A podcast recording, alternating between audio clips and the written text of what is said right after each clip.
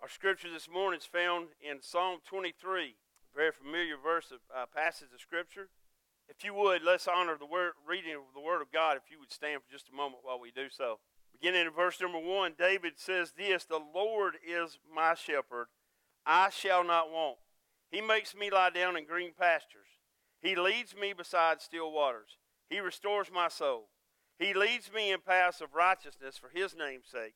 Even though I walk through the valley of the shadow of death, I will fear no evil, for you are with me. Your rod and your staff, they comfort me. You prepare a table before me in the presence of my enemies. You anoint my head with oil. My cup overflows.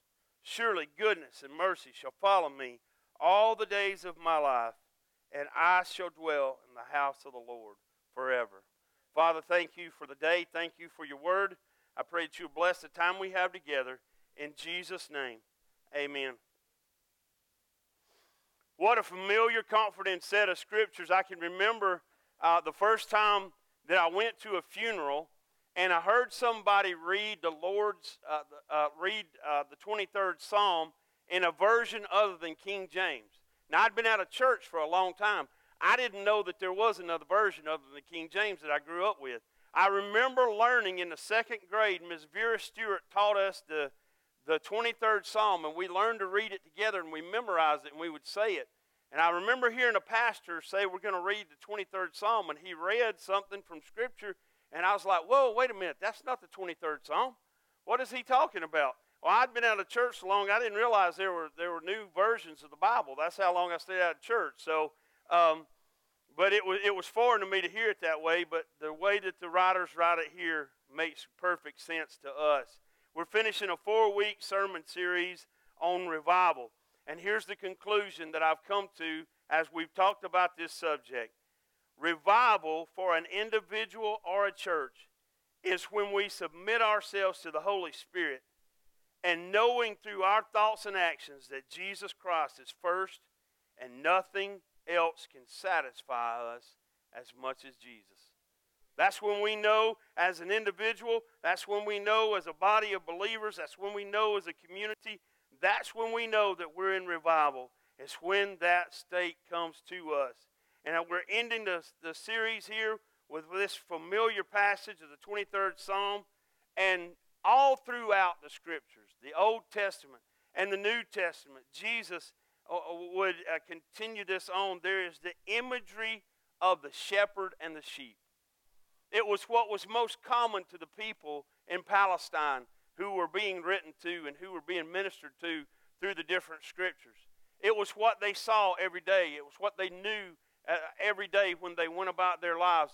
Even if you didn't own sheep and even if you weren't a shepherd, you were so familiar with what was happening in the process that you knew what the writer or what the speaker was talking about when he used that imagery. King David uses that here.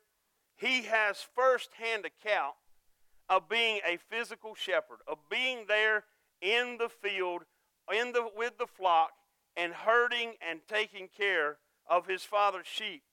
Jesus had firsthand account of being our spiritual shepherd, and he would talk about that so often and we'll talk about some of what Jesus said this morning also. But there are some highlights here. If I were to try to take on this whole 23rd Psalm, we'd be here till tomorrow, and I promise we won't do that. But there are some highlights here that I want to hit about this, and I want to walk us up through the point of being in revival with the Lord through these scriptures. The first part is there is a great rest when we are walking with the Lord. There's a great rest when we're walking with the Lord. You ever been just tired? T A R D.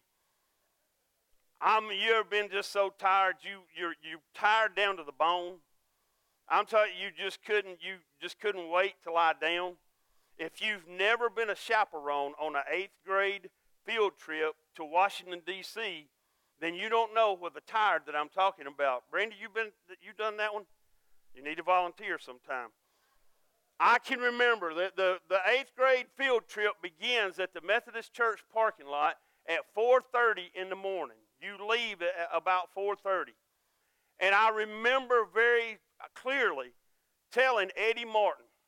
Eddie's daughter Kenzie was going, my son Grayson was going, and I said, Eddie, don't wait around now. Don't be late. Get there early. I'm going to be there at 4 o'clock. I'm going to get me a seat.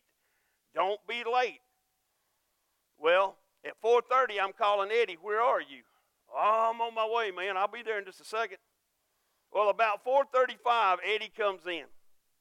And Eddie can't find a seat. So Eddie has to sit next to me. Now, understand, I have pneumonia. I already know I have pneumonia.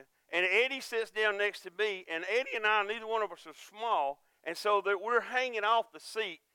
And what I, I try, I said, I stressed to him, I said, the reason I told you not to be late is because of how we got to sit here. And for, so for the next eight hours, that's how we sat. Me trying to breathe and him trying to hold on to the seat. And when your when your bus stops on this eighth grade field trip, and Dr. Clemens, Chris, I'm sorry if I'm, I'm uh, talking people out of going on this trip, but when your bus stops, you don't stop. When your feet hit the ground at that first place, you hit the ground and you're going, you're moving, and you don't stop until about 11 o'clock that night when you pull up at this Holiday Inn Express or wherever you are, and you are so tired that all you, you just can't wait to go to bed.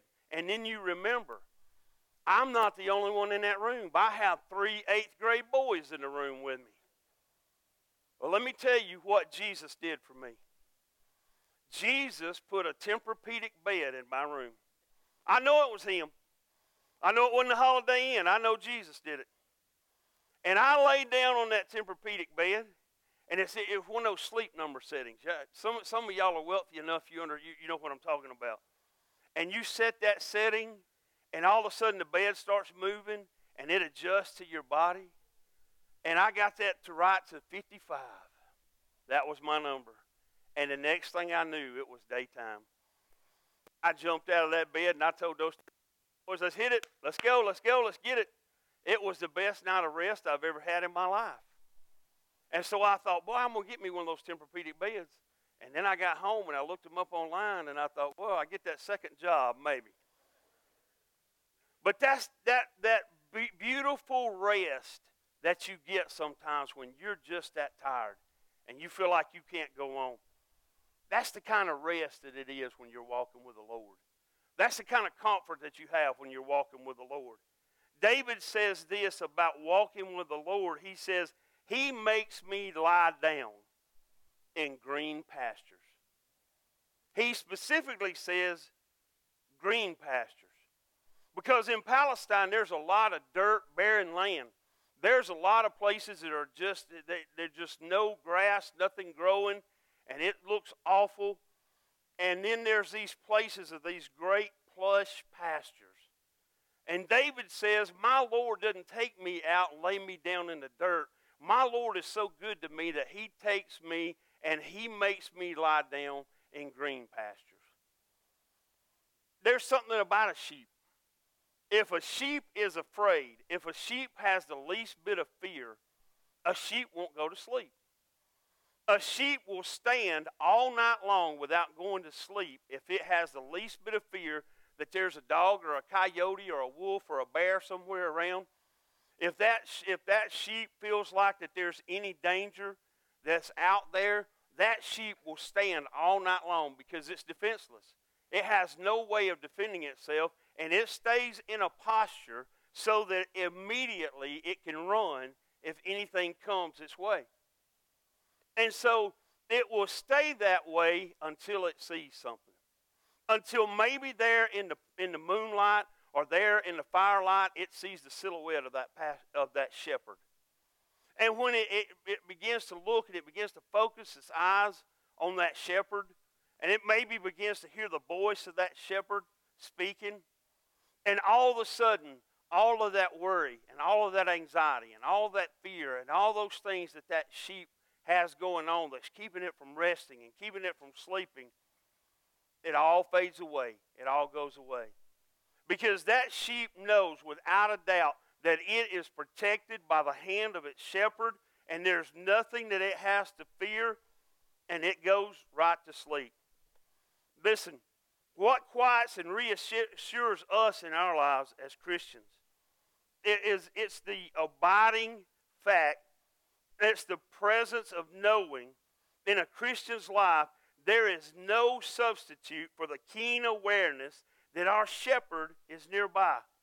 Listen, there's nothing in my life like the presence of the Lord Jesus Christ. When I have fear, when I have panic, when I have terror of the unknown, when there's that uncertainty of life, I know that Jesus is close by. I know that He's my shepherd. I know that He's my Savior. And I know without a shadow of a doubt that He's in control. Do you ever have those moments in life where you're waiting to hear something? You ever been to the doctor and the doctor say to you, "Well, we've done, we've taken some tests, we've done some tests, and we're waiting on the results, and we'll call you in a few days and let you know what those are." But they don't specify what exactly a few days are, and you're there on about that fourth or fifth day, and you're wondering, and, and what, how does our mind go? The longer that it goes, the more serious we think the prognosis is. And so we're sitting there and we're waiting and we're worrying and we're, and we're, and we're just tempted to be in such fear. Those waiting moments, we're waiting to hear.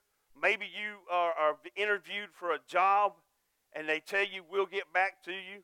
And you go and you sit and you keep your cell phone and you're waiting for that text message or you're waiting for that phone call and it just seems like forever and ever and ever.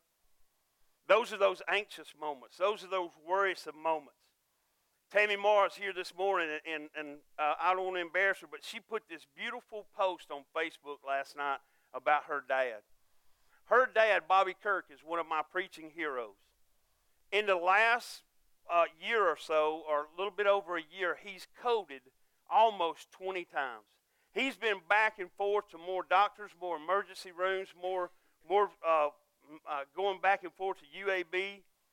And there was a time one time when he had coded, and he, they were waiting to get him uh, transferred.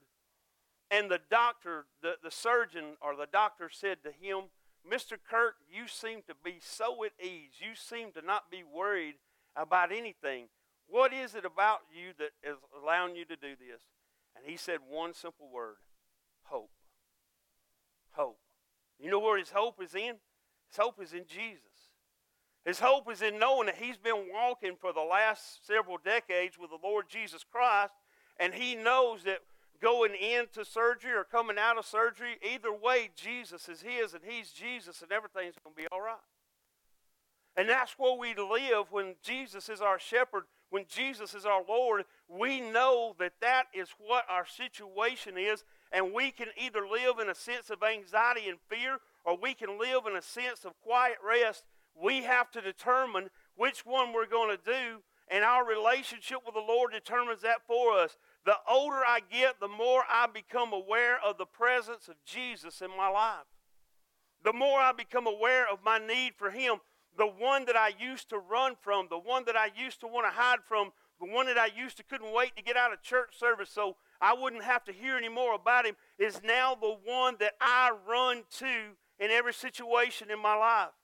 And here's why because I know no matter what is told to me, or no matter what is said to me, or no matter what the diagnosis, or no matter what, it's, this is it. Jesus has everything under control. And when things fear, appear hopeless, Jesus is my hope. The Holy Spirit is reassuring me that Jesus Christ Himself, Jesus Christ Himself is aware of my problem. And not only is He aware of my problem, but He is deeply involved in my problem. The Holy Spirit reassures me that Jesus Christ, through Scriptures, uh, lets me know that Jesus Himself is making intercessory prayer on my behalf. That's comforting right there to know. So, in those times when, I'm, when there's fear, when those times when there's worry, I know that Jesus is in control.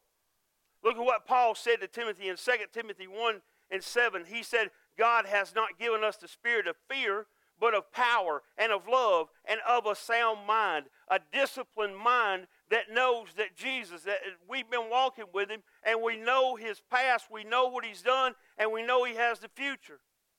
Look at that word, that phrase, sound mind.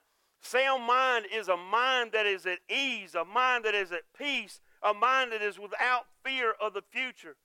Jesus himself said in Matthew chapter 11, he said, Come to me, all you that have labor and are carrying a great burden, and I will give you rest. If you are living today and you can't find rest, then you can know this morning that if you will walk with the Lord, you can find a rest that will put your mind at ease and give you peace of mind, and you don't have to worry. We have rest in the Lord, and we have restoration when we walk with the Lord. David said, He restores my soul. You ever had your heart broke? You ever had your heart broke? People say some, some really some things that just don't make sense when you've had your heart broke. Don't they? It'll be all right. You ever had a you, you've had that girlfriend or that boyfriend that you just thought I mean that, that was the end all be all and there was nobody else in the world and then all of a sudden they found somebody else and and, and somebody say to you, Well, don't worry about it, boy, there's other fish in the sea. Well, I wanted that guppy. Now these same these same people that tell you that are the same people that, that before you was with that person were saying, well, you need to be selective. You need to be uh, you, you know be, be be careful about who you date or what. And then they tell you, well, there's a whole lot of fish in the sea. Go find you one. Same people. We say things sometimes that don't make sense. We say things sometimes trying to help somebody get through something that, that at the time they're thinking, well, that, that just makes no sense to me. Best thing, I, I found the best thing to say to anybody in any situation I'm praying for you. It's going to be all right. I'm praying for you. It's the good, solid Baptist answer.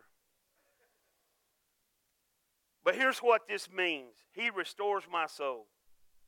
It says to me this there's going to be times in my walk with the Lord where my heart's going to be broken, where my spirit's going to be broken, where my life may be in shambles, and where uh, situations are going to be out of my control and out of my hand. But guess what? Jesus is going to restore my soul. Jesus is going to take care of me if, I, if I'm walking with him. David, King David wrote these words. King David was so loved by God that the scriptures say that he was a man after God's own heart. David knew what it was to be cast down and dejected. David had been defeated. David had fallen into temptation. David knew the bitterness of feeling hopeless and without strength in himself. Flip over just a few pages to Psalm 42 and look at verse number 11. David says this about his situation. He says, Why are you cast down, O my soul? And why are you in turmoil within me? Hope in God, for I shall again praise him, my salvation and my God. Here's David, the greatest king in the history of Israel, and he says, My soul is cast down. My soul is cast down. David is using a shepherd term here. There's a shepherd term called cast down, and it talks about a sheep that has turned over on its back and it can't get up by itself. It's in a place where it's vulnerable, it's close to death, it's helpless. That's how David, this mighty warrior, David was called a mighty man of valor a mighty man of war. David, they used to send, they used to go about in the streets with tambourines and, and dance and say, King Saul has killed his thousands, but David has killed his ten thousands. David was a man among men. He was a man's man. And David is saying, I'm in a situation here, Lord, my soul is cast down. I feel like I am going, like I, my soul is going to die. Many of us have been there ourselves. And in those moments, the shepherd becomes extremely important. When that sheep gets out in the field and it turns over on its back and it can't let the shepherd know, that shepherd's eyes are looking and it runs to rescue that sheep before it reaches the point of death. There's a beautiful similarity here between Psalm 23 and the parable of the lost sheep that Jesus tells.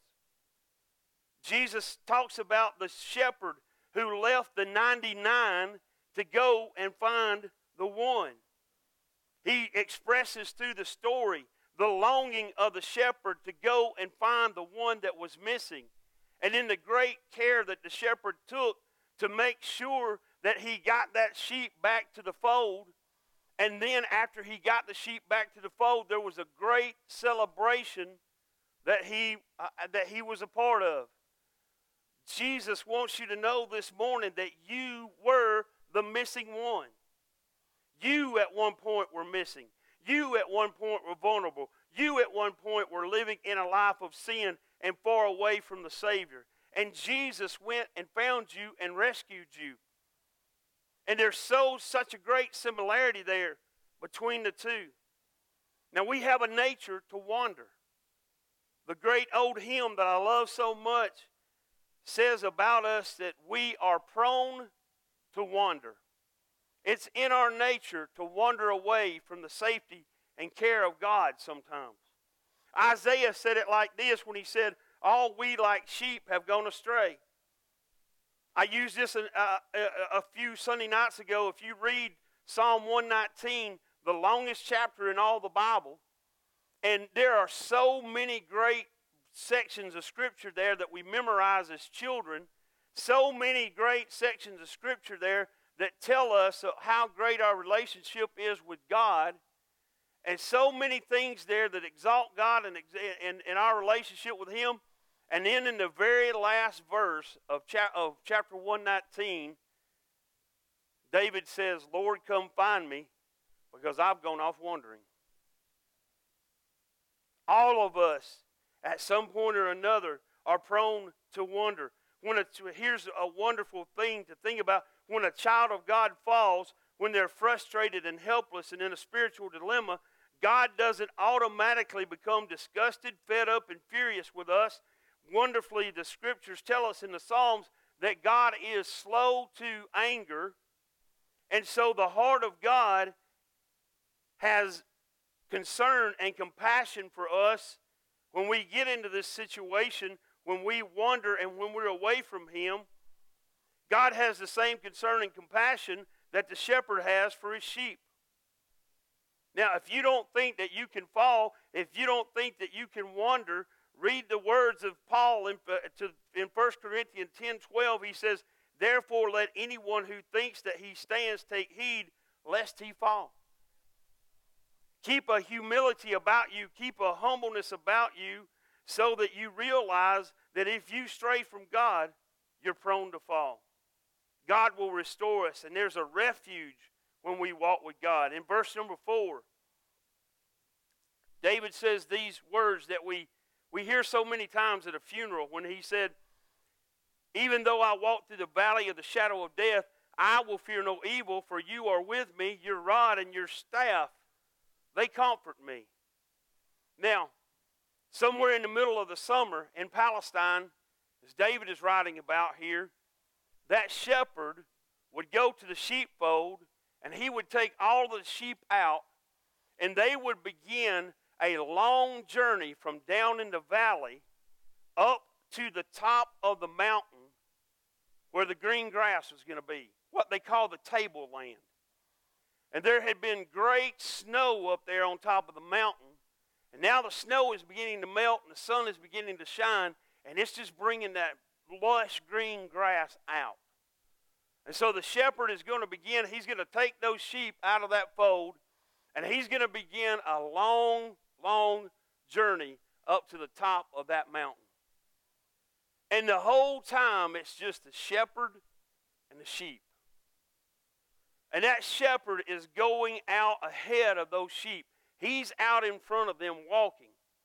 And he's going to go through a lot of places where there's going to be the possibility of an attack from a predator.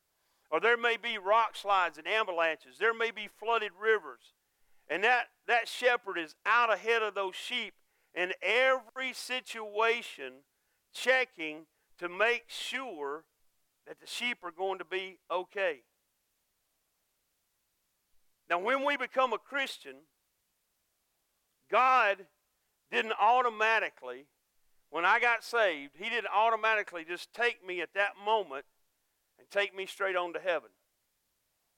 That would have been a lot easier life for David as a shepherd if he if he had an easy journey to get up to the mountaintop. But what do we know from David's own words as he's traveling up that mountaintop? He tells King Saul when he when Saul questions him about his ability to go fight Goliath, David says to Saul, Well, that, that, that guy ain't nothing to me. I've killed a bear and a lion with my, with my own hands. See, that long, hard journey up the mountain had given David the opportunity and the ability to be in some battles and to be in some fights that would someday put him in a place to where God could exalt him to where he wanted him to be. So, as a Christian, as you're going through things, you're going through hard times, you're going through tough times, you may be going through struggles, understand that God is growing you and He wants you to go through what we call a process of sanctification, the doctrine of sanctification, where He is growing you and maturing you to become more and more like who? Like Jesus. The Christian life can be a hard road. It's not always easy to get to the higher ground. But we only get to the higher ground by climbing up through those valleys. Jesus said this about our walking with Him. He said, My sheep hear my voice, and I know them, and they follow me. I know the voice of Jesus. There are a lot of competing voices in this world. There are a lot of other voices in this world that want to get my attention. There are a lot of other voices in religion. There are a lot of other voices in culture. There are a lot of other voices all screaming and trying to pull our attention and get us to listen to them. But in the midst of all those voices, there's the voice of Jesus that rings out to our soul when we're in a relationship with Him. You could put my children in a room with a hundred other kids, and all those kids could be talking as loud as they could be. If one of my children were to cough, I could pull, I could hear that cough, and I would know it was my child out of a hundred children that were all talking. Any of you else have that, that instinct? Listen, sometimes Jesus speaks in what? A still small voice. You know what? I still hear him. I still hear that still small voice of Jesus because I've been walking with him so long, I recognize it and I understand it. I can remember when I was a youth minister, when we first started in youth ministry, nobody had a cell phone. No, no, no. Bree was the first trip we ever went on. Bree was the only person on the trip who had a cell phone. Not one student had a cell phone. It was a wonderful world. I promise you, it was. But we would go on, we would go on youth trips, and we would go all over the place. We've been, we went everywhere. And here's what we, you had to know how to get there. A lot of the places that we knew went, we'd never been before. Nobody had ever been with a group before. And so what we had to rely on were road maps that you had to, you remember those? You had to unfold a road map and it took up the whole windshield. Or you had to rely on somebody's handwritten notes of instruction. And so I can't tell you how many times Dennis Ragsdale have, and I have left this parking lot out here, and we've been going, and we're good as long as we're on the interstate, but once we get off that interstate, I can promise you we never went anywhere and Dennis is my witness. We never went anywhere where we didn't get lost. Never. And we would spend about an hour trying to get back to get right and get where we were going, and it was frustrating. Think about our lives now. We went on a trip this weekend. Several of the men and I went to Woodstock, Georgia. I just picked up my phone and, and I typed in First Baptist Church, Woodstock, Georgia, and up pops all these maps and these directions, and it gives me routes and alternative routes. I've got Google Maps, I've got Waze, I've got all these different opportunities. And so I just put it in there. I sit there in the passenger seat. I tell John, take a left here, John. And we go. And he trusts me because I've got that, I've got that GPS right there. Well, times have changed. But guess what? It was like that for me as a lost person. As a lost person, before I knew Jesus, it was like I had this great big old map that you had to unfold. And, and I was trying to make my own way, and I was trying to find my own way with that big old map. And I was trying to figure out where I was going. And everywhere I went and every turn I make, what had happened? I got lost. And I'd try to make another turn, and I'd get further and further lost. That's how my life was without Jesus. But now I'm plugged into Christ, and it's like I've got this great GPS system, God's positioning system is what I like to call it. And, and I hear and I know and I know that I'm going the right way because I'm connected. I, I'm headed in the right direction. And if I stray, the Holy Spirit can reroute and redirect me, and I don't have to worry. There's a refuge in walking with the Lord. And finally, there's a great revival when we walk with the Lord. Look down here toward the end. It says, Surely goodness and mercy shall follow me all the days of my life, and I shall dwell in the house of the Lord forever. When we walk with the Lord, there's no lack. We can have rest, we can be restored, we can have refuge, we should live in a revival. Goodness and mercy. Where are you, wherever you are in life, no matter what age you are, you you've thought about the future and what you want for the future. You've thought about how you want your life to be, or maybe you're at an age where you're thinking about how you want to leave your children and grandchildren and how you want their lives to be. But no, at some point, we all have these thoughts about the future. The Lord promises us something wonderful here. He promises us that goodness and mercy are going to follow me. How long? All the days of my life. What else could you want? What else could you want outside the goodness and mercy of the Lord?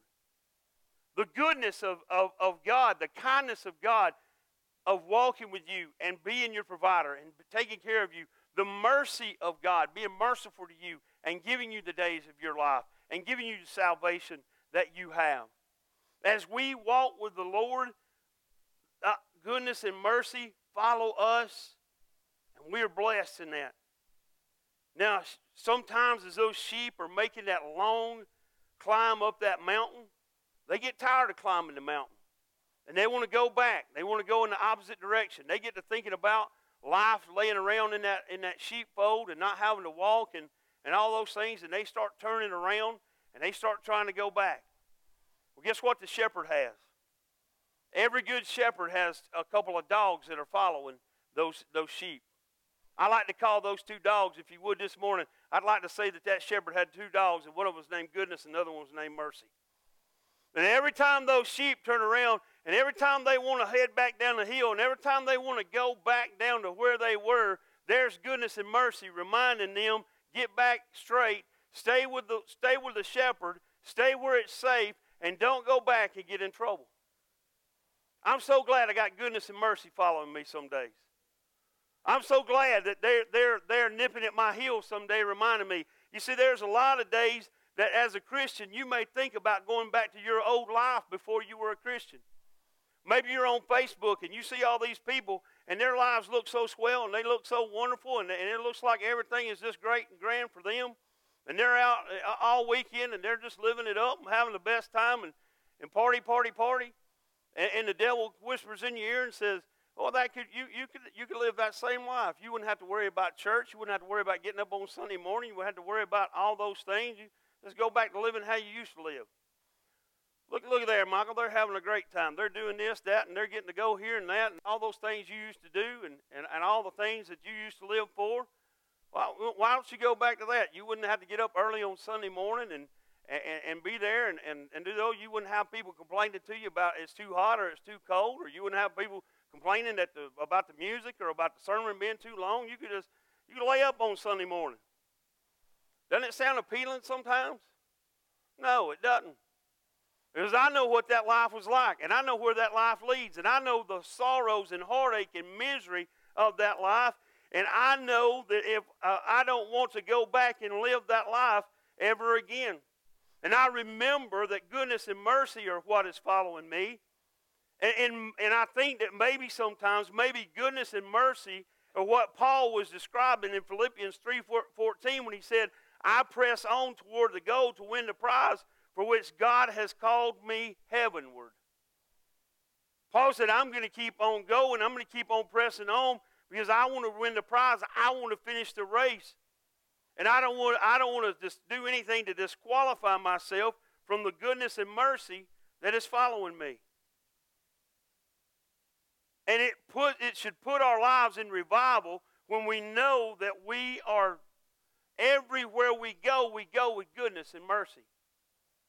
Every walk and every step of this life, we go with goodness and mercy. And here's what's even more wonderful about it David ends this way when he says, After all the days of my life, I shall dwell in the house of the Lord for how long? Forever. I shall dwell in the house of the Lord forever. I want to ask you something. If you're living in this life and you've got goodness and mercy following you every day of your life, and your promise after, after having all of that that God has given you with goodness and mercy, and at the end of that, if you know that you have a home in heaven that is waiting for you and you're going to be there forever, why in the world are we not all living in a place of revival? Why in the world would we be sad faced and dejected Christians walking around looking at our shoes going, Woe is me, when we ought to be saying, Great is He? Let's don't live that way. Let's don't live that way. Let's don't come to church with an attitude of, well, got to go to church. How many, how many times have you ever said the phrase, I've got to go to church? I got to go to church. You get to go to church.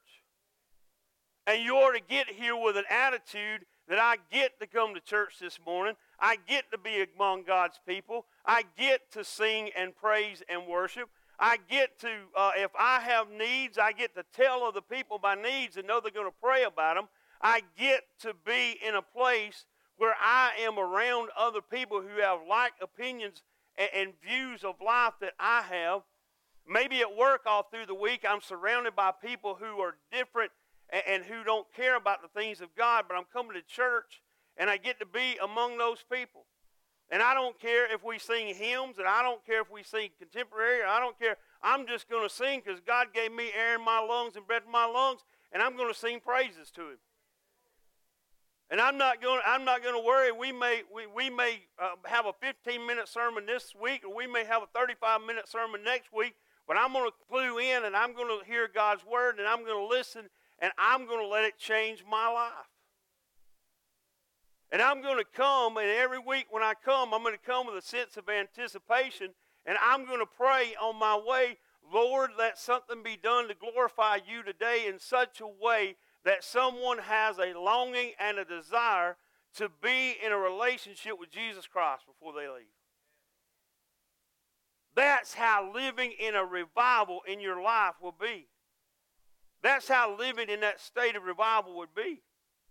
When we surrender and submit ourselves that way, and when we have that attitude, I can promise you those little sins and those little things that we do that we think aren't bothering anybody or hindering anybody or keeping anybody, God will magnify those things in our lives so greatly, and we will be so over, overwhelmed with godly repentance and sorrow that we can't live that way anymore. That's how we ought to be living. And that's as I conclude this this week, that's how I want to challenge you to live. I want to challenge you every day to, to know that goodness and mercy are following you, that you are blessed by the Lord, and that at, at, when at the end of this life, when they when when you take your last breath, goodness and mercy uh, are going to follow you on to your dwelling place in heaven forever. You're going to exist there with the Lord forever. That's that's wonderful. Why would you not want to be in that situation? Why would you want to live any other way other than in that situation? Why would you want to look at church as being something where you, uh, this, this is my ministry. I don't want anybody else bothering my ministry, or this is, this is what I do. This is, why, why, why wouldn't you come with a spirit in your heart that says, man, I want, I want to take somebody and I want to take them under my wing, some younger Christian, and I, I want to teach them what I do, teach them how to teach Sunday school, or, or teach them how to sing, or teach them how to dance, or whatever it is, then I want to, I want to know that God's glory is going to exist for the next 150 years. Let's get the right attitude about what we're doing. And this morning, if you're here and you aren't, uh, you you're like I used to be, and you're trying to make your own way, and you're trying to live your own way, and you're trying to do your own thing, let me tell you, you don't have to. You can live a life where you're connected with Jesus Christ, and you can know the direction you're going for the rest of your life. And goodness and mercy will follow you for the rest of your life. And you will know at the end of this life you dwell in the house of the Lord forever. I don't care about your church membership, your baptism record, your confirmation record, your, uh, any of that. I don't care about anything that this morning. I want you to lay all those things aside, and I want you to ask yourself this one question Have I repented of my sins? And is Jesus Christ my Lord and Savior?